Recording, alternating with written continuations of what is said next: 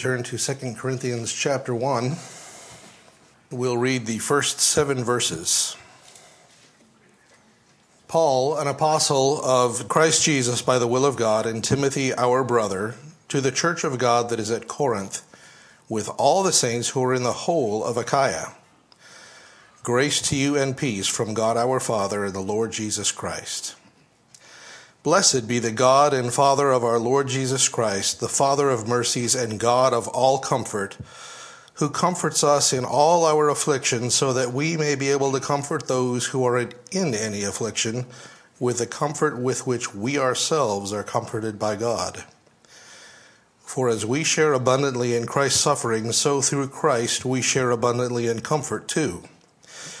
If we are afflicted, it is for your comfort and salvation, and if we are comforted, it is for your comfort, which you experience when you patiently endure the same sufferings that we suffer. Our hope for you is unshaken, for we know that as you share in our sufferings, you will also share in our comfort.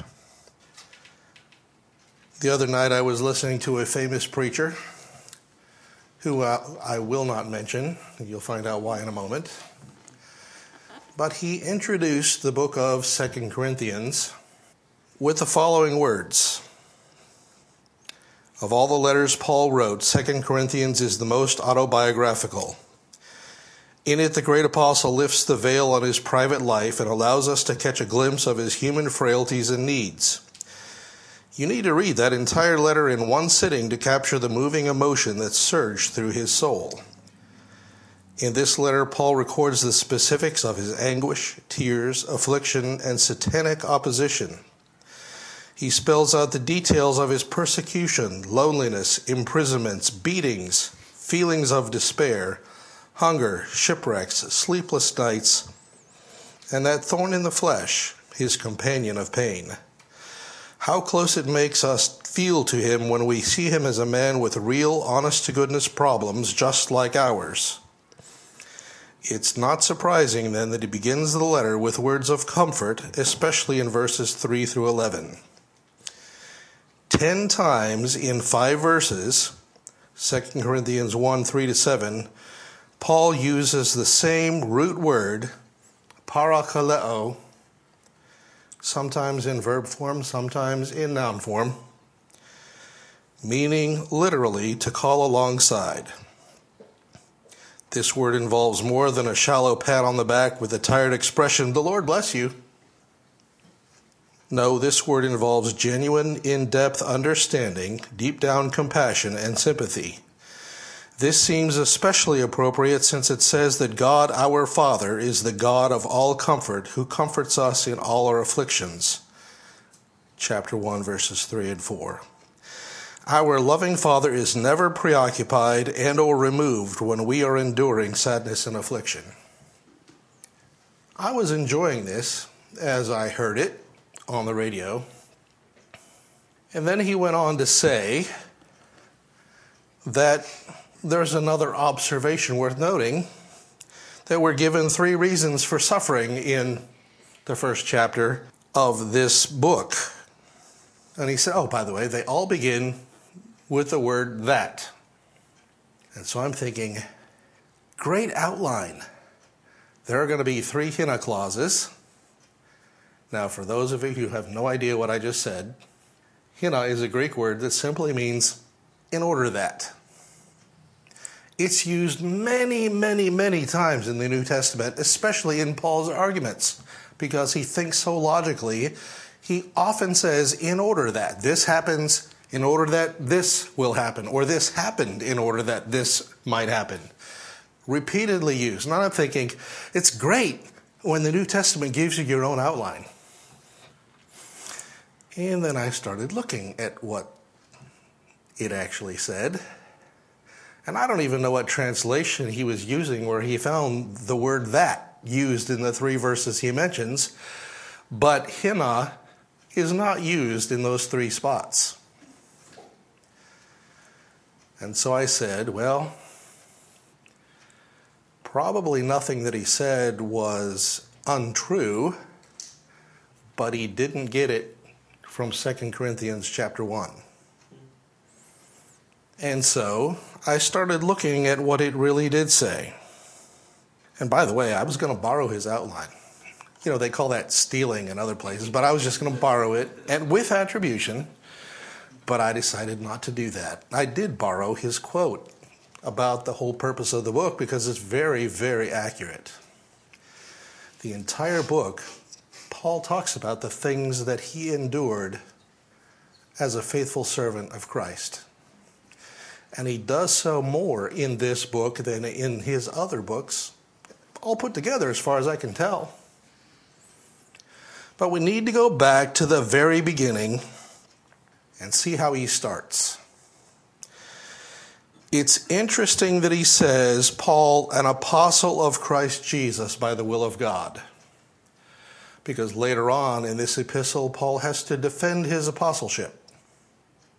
And so he starts simply by saying, I'm an apostle because God made me one by his will.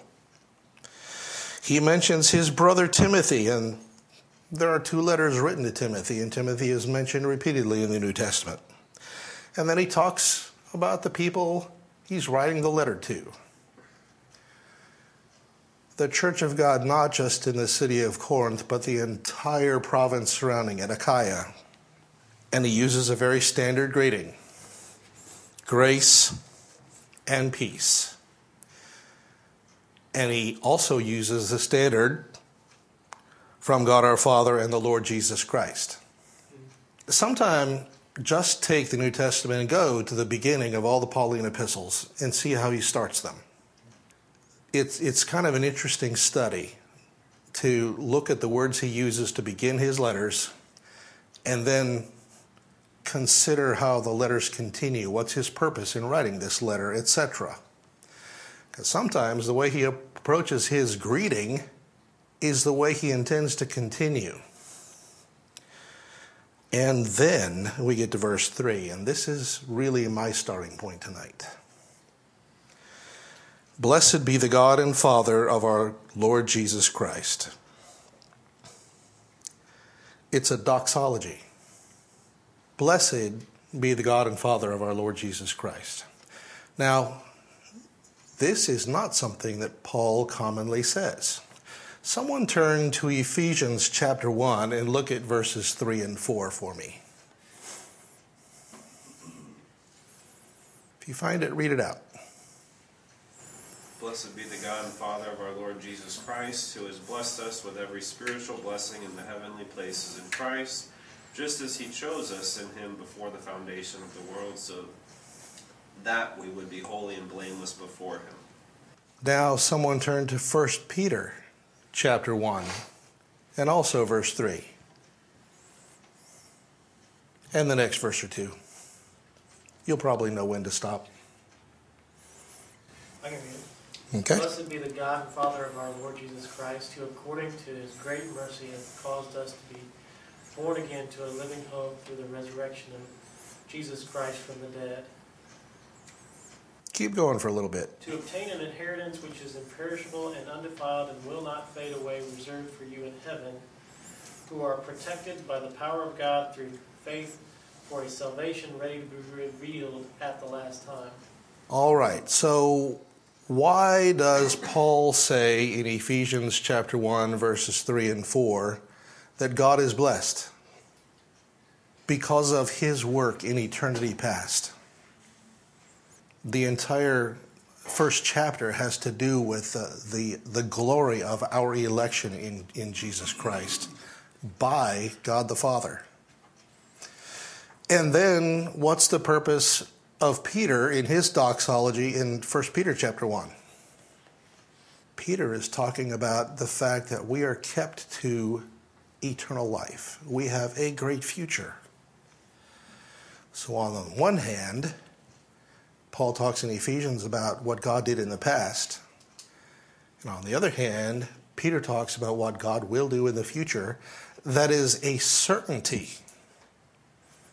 But here in 2 Corinthians, Paul gives a doxology that talks about blessed be the God of all comfort who comforts us now.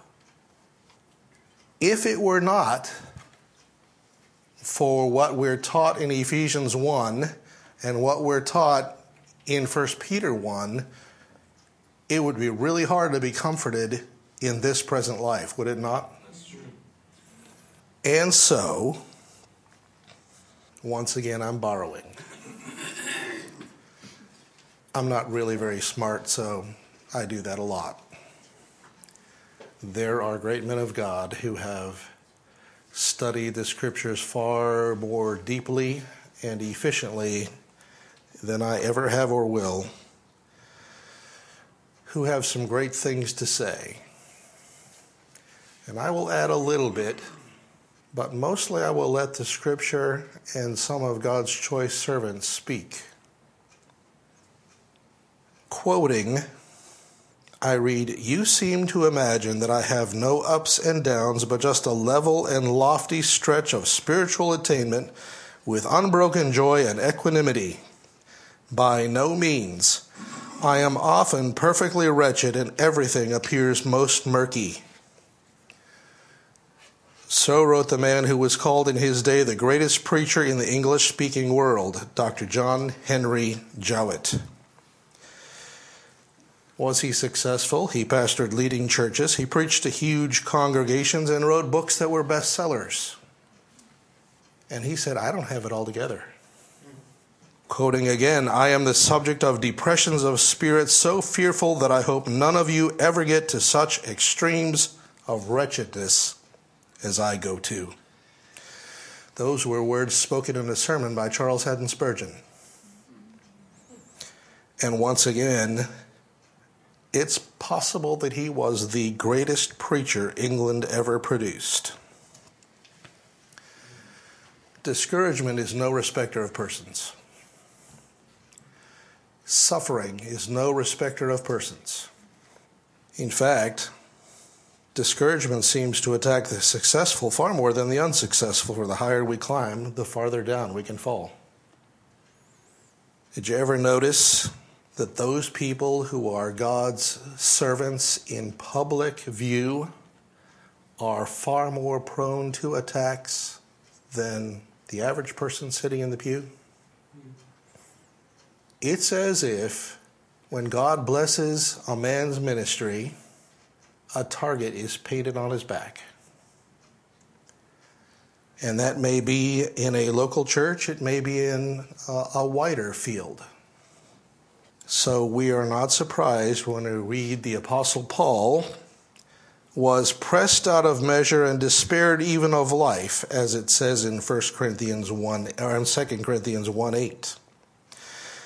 Great as he was in character and ministry, Paul was human just like the rest of us, and that meant there were times of failure. Paul could have escaped many of the burdens that he had except that he had a call from God. Paul, called to be an apostle by the will of God. In verse 1. And he had a concern to help people. He had founded the church at Corinth and ministered there for a year and a half, according to Acts chapter 18 and verses 1 through 18. When serious problems arose in the church after his departure, he sent Timothy to deal with them in 1 Corinthians 4:17. And so, when we read about Timothy in verse 1, we recognize that Timothy had a great part in the ministry to that church as well. And then he wrote the letter that we call 1 Corinthians. But in this entire letter, there is a great theme of comfort or consolation or encouragement. We don't really have a great English word to translate parakaleo or parakletos. In fact, it's interesting looking at those words how oftentimes they're used in means that don't mean comfort or encouragement. I was surprised to find how many times it's translated uh, beg or request or beseech. Or at the opposite extreme, how many times it means to uh, let's say, be firm, to challenge. How many of you have seen Big Hero 6? If you don't have small kids, probably not. Big Hero 6 is like a medic, and he's this big, huge, fat, white robot. And he's really soft. And when you need a hug, he'll give you one. Kind of a cute movie. Definitely comes out of uh, Japanese anime in some sense. That's not the kind of comfort that Paul is describing here. The word, a cognate of the word, the verb or the noun form, can be found 28 times in this letter. And 10 of those times are right here at these first, uh, or in verses 3 through 5. It's just over and over and over and over comfort, comfort, comfort, consolation. And so, Paul begins his letter by giving us a doxology which tells us when it comes to our suffering, we need to remember what God is to us. Nobody in his situation would want to sing out about his circumstances. And I guarantee you, if you have been in Christ for any period of time, there have been those times when you really didn't feel like singing. But he could sing about the God who's in control of all circumstances. Paul had learned that praise is an important factor in achieving victory over discouragement and depression. Praise changes things just as much as prayer changes things. Praise Him because He's God. Blessed be God, the Father of our Lord Jesus Christ. Now, let me stop here for a moment and ask you a question, because this is something I'm prone to. When you think of the persons of the Trinity, do you think of God the Father as being the rather stern, judgmental, firm person of the Trinity? And then there's Jesus, who was the intercessor, the redeemer, the one who brought us to the Father and removed the wall of partition. So he's the loving one, right? And then there's the Holy Spirit, and and and sometimes it's kind of nebulous to think about what he does. I mean, he's Big Hero Six, I guess. He gives us a big hug. He directs us to Christ. Well, Paul doesn't talk about God the Father in that way. What did he say? He praises God, the Father of our Lord Jesus Christ, who is the God of all comfort. This is not the man standing there with a sword ready to destroy us. He's the one who comforts us. And so I think the lesson we must learn there is that whatever characteristics one person of the Trinity has, all three of them have. They have different responsibilities. But they are all God, and God is all of those things that he is described to be. And so, God the Father is the one who comforts us. Wow. Paul praised God for present blessings for what God was accomplishing then and there. And what God was accomplishing in Paul's life was oftentimes great suffering. Now, just recently, within the last couple of weeks, I've heard news about three different situations. One is a friend, a young woman who is uh, pretty much my kid's age, a very, very talented musician, so much so that she travels around the country. She plays the harp really well. And she's a great soprano and she was in Texas for some musical conference when she went to the ER with great abdominal pain. And they weren't quite sure what to do, but they did some studies and they did a CAT scan and they gave her drugs to get her home. So she flew home and we were asked to pray. But nobody was told why, just pray. the reason it turns out, and she was willing to share this the night before surgery on Friday, was that she had an 11 centimeter tumor on her uterus. Now, nobody likes to hear the word tumor, but it's more than that for a woman to hear that that tumor is on her uterus because there was the concern that her ability to bear children would be impacted. Perhaps even a little worse is a young man that I worked with years and years ago in scouting who's now grown. And he's gotten married and had a child. And they announced on Facebook the great news that his wife was pregnant again. Everybody's excited. And then she had a miscarriage and lost that baby. And so, being a Christian, he said, Please pray for us,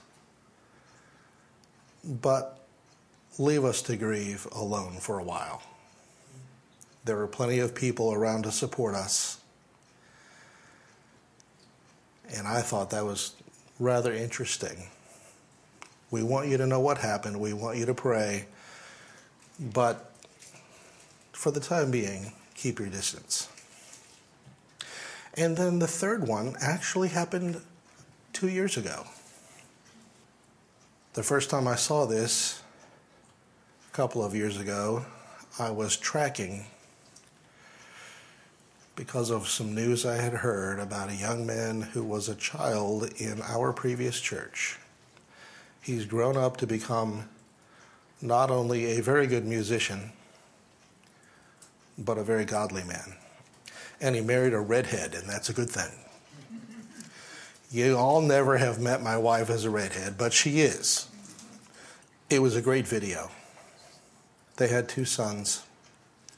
She got pregnant, and she arranged to have an announcement videotaped. And so she had this whole scavenger hunt kind of thing. Very, very well done to let him know that he was going to be a father again. And it was just so much fun to watch, except that within a few short months of that announcement, an ultrasound indicated that this baby had acrania or anencephaly, which, to be very graphic, means from his eyebrows up, there really wasn't anything but skin this child was not going to survive. They didn't know if this child would live to be born. And this family decided they would carry this child to term and let God choose when he would die. They have since had another baby, but he played as a, a, memory that video from when that announcement was made, and it brought back to my mind all the things I thought. The first time I met her was at a memorial service for this little baby who lived 40 minutes, which was long enough for his mother and father and his grandparents and his two brothers to hold him. And then he ceased breathing. And the most recent family photo, this baby's picture is at the bottom of the family photo. They took an 8 by 10 laid it at the feet of their boys, and took the family photo because they fully expect to meet Jedediah again.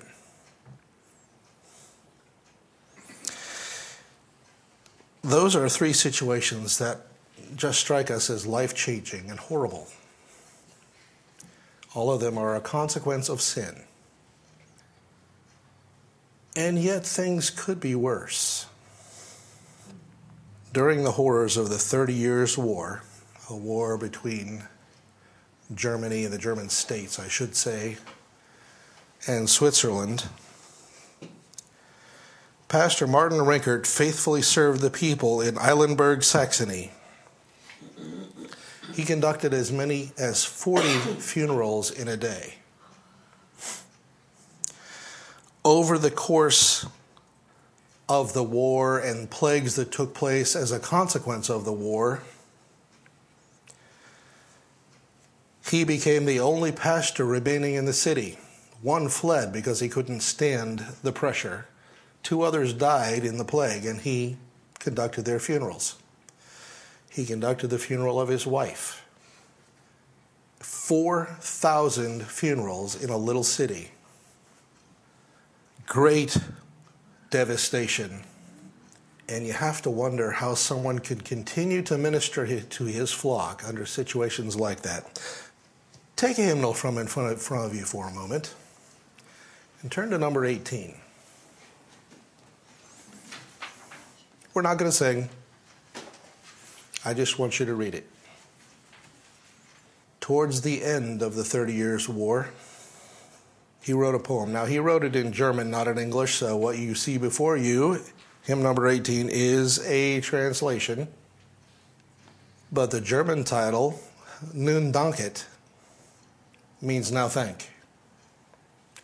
Now thank we all our God with heart and hands and voices who wondrous things hath done, in whom his world rejoices.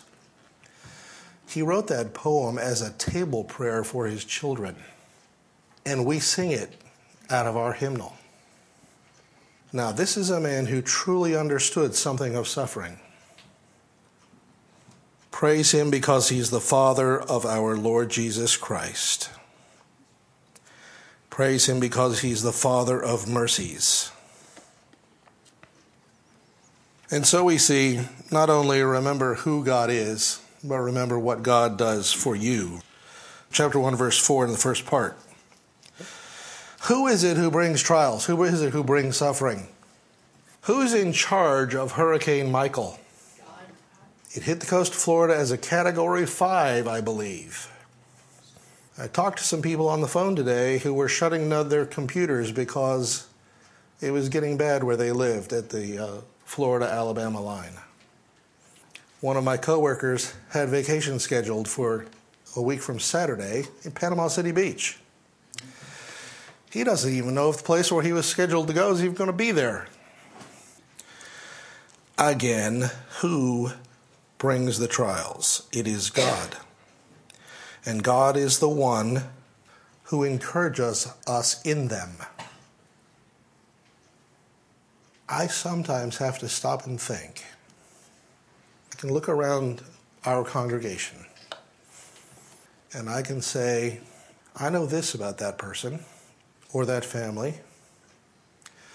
I know a little bit about the history or the health problems, the trials that have been faced, and in some cases, the trials that are still going on. Who brought those trials? God does. And God is the God of all comfort who comforts us. Now, I mentioned at the beginning that, that there were three things that were mentioned in the sermon that I heard on the radio. And we could go through the scriptures because that word that is translated comfort or consolation is found all through the New Testament. It's interesting to me, in fact, that in John 14 to 16, Jesus uses the word three times regarding the Holy Spirit.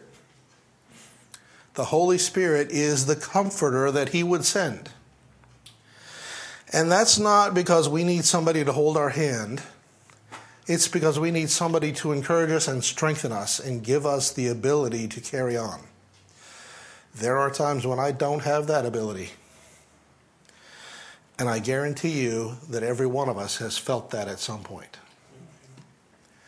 The man who normally stands behind this pulpit has experienced that.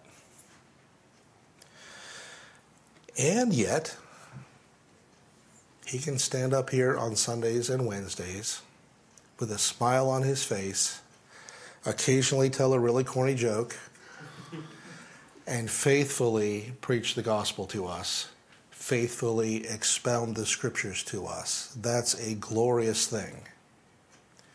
Despite trials, he is faithful because God is the God of all comfort. So we could go on and on and on about the reasons that God brings suffering and the ways in which God comforts and why God comforts, but most of that we find right there in those first couple of verses. The God who is our Father, but the Father of our Lord Jesus Christ, who comforts us for what reason? He says it there. And by the way, this is not a hina clause. It's an eis to clause. Unto that. It's, it's an interesting expression. Greek is not like English, so it can't be translated exactly. But if you were to say it very literally, he comforts us unto the to be able to comfort. He comforts us so that we can comfort others. Wow. Did God really bring that into my life so that I could help someone else? Or did He bring it into my life so that I could assume the fetal position, curl up, pull the covers over my head, and whine? We're going to stop with this. Remember what God does through you. A man named Dr. George Truett, who was for 50 years the pastor of the First Baptist Church of Dallas, Texas, mentioned in a sermon that he had ministered to an unbelieving couple whose baby died suddenly. There are few things as painful for a family as watching a baby die. He conducted the funeral, continued to minister, and had the joy later of leading them both to saving faith in Christ. Many months later, another young mother lost her child. Dr. Truett was called to bring comfort to this woman, but nothing he shared with her seemed to help. And sometimes there seems to be nothing we can do to help. Have you ever been in those situations where someone needs comfort and you don't know what to say? Mm-hmm. Have you said nothing because you were afraid to say the wrong thing? Sometimes it's just, I'm here. I don't know what you need. Everyone grieves differently, everyone suffers differently. But in this case, at the funeral service, the newly converted mother stepped to the young girl's side and said, I passed through this and I know what you are passing through. God called me, and through the darkness I came to him. He has comforted me, and he will comfort you. Dr. Truett said, The first mother did more for the second mother than I could have done, maybe in days and months for the first young mother had traveled the road of suffering herself. But Paul doesn't, in this passage, tell us that we have to suffer the exact same trial that someone else is suffering. We have all suffered in different ways. We've experienced different, different trials, somehow or another. Because we are the people of God. And because the God of all comfort comforts us in our trials so that we can comfort others in their trials, we have a ministry. I read a couple of commentaries that try to say that what Paul is teaching in these verses only applies to pastors because obviously it's Paul the Apostle speaking, and so he's addressing the needs of. No, he's addressing the Corinthian church. Remember that church in Corinth and all through Achaia? All of us are to be ministers to one another because we serve a God who is a God of all comfort. Yes, I know of the trials many of you face and have faced. I also know this if Christ does not return for us very quickly, there will be more trials. And so Paul teaches us that we have a responsibility to say, Yeah, I have suffered too. I know the God who has the answer. I know the God who is the comfort that you need. It's not just for those of us in this room either. We have recently, if you follow the church's Facebook page, heard of others who have suffered. We have heard people mentioned in in our times for prayer requests on Sundays and Wednesdays. mentioned people that I may never meet. But someone in this body does know. And so we have a ministry of comfort because of our relationship to the God of all comfort. I guarantee this. These words have been valuable to me many times over the years, particularly in the last nine. I have a friend who is not a believer who was diagnosed with lung cancer. Now, he had surgery and he had chemo and he had radiation and he's been declared cancer free. Well, so has my wife three different times. And now she's declared stable but terminal. I think I need to take my ball and go home. No, what I need to do is remember that I have a God who's a God of all comfort. And so does she. And believe me, my wife's faith is far stronger than mine.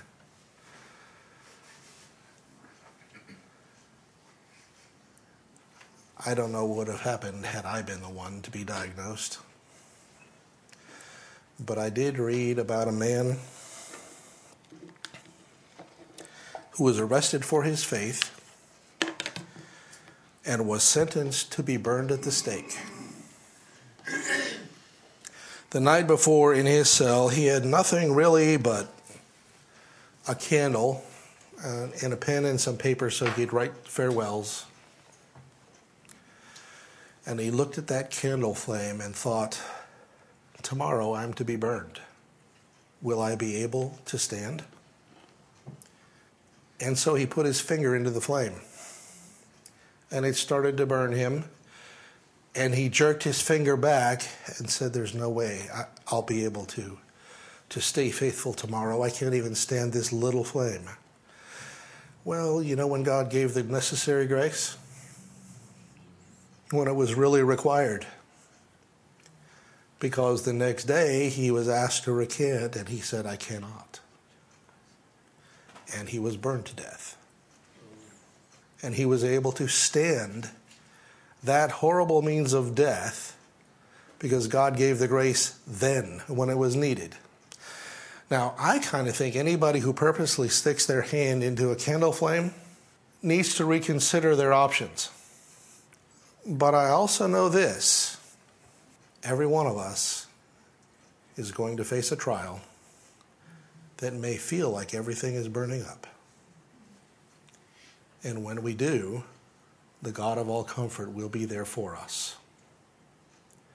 And when we pass through that trial, the God of all comfort will enable us to comfort others. Some of us who are older can look back at things that have happened in our lives and say, that was a terrible time, and I'm so glad it happened. My house burned down when my children were very small. I wouldn't wish that on anybody. I didn't lose anything that couldn't be replaced.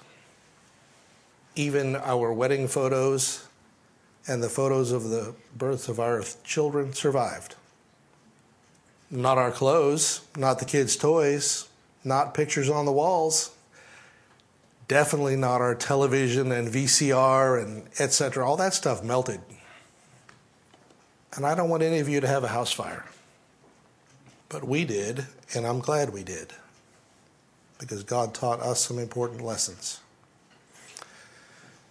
First of which is never let a one year old play with the knobs on a gas stove.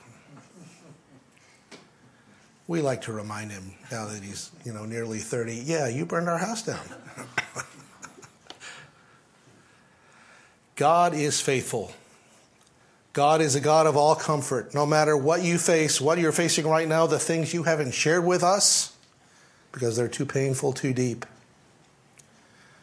God knows them. And God is still the God of all comfort.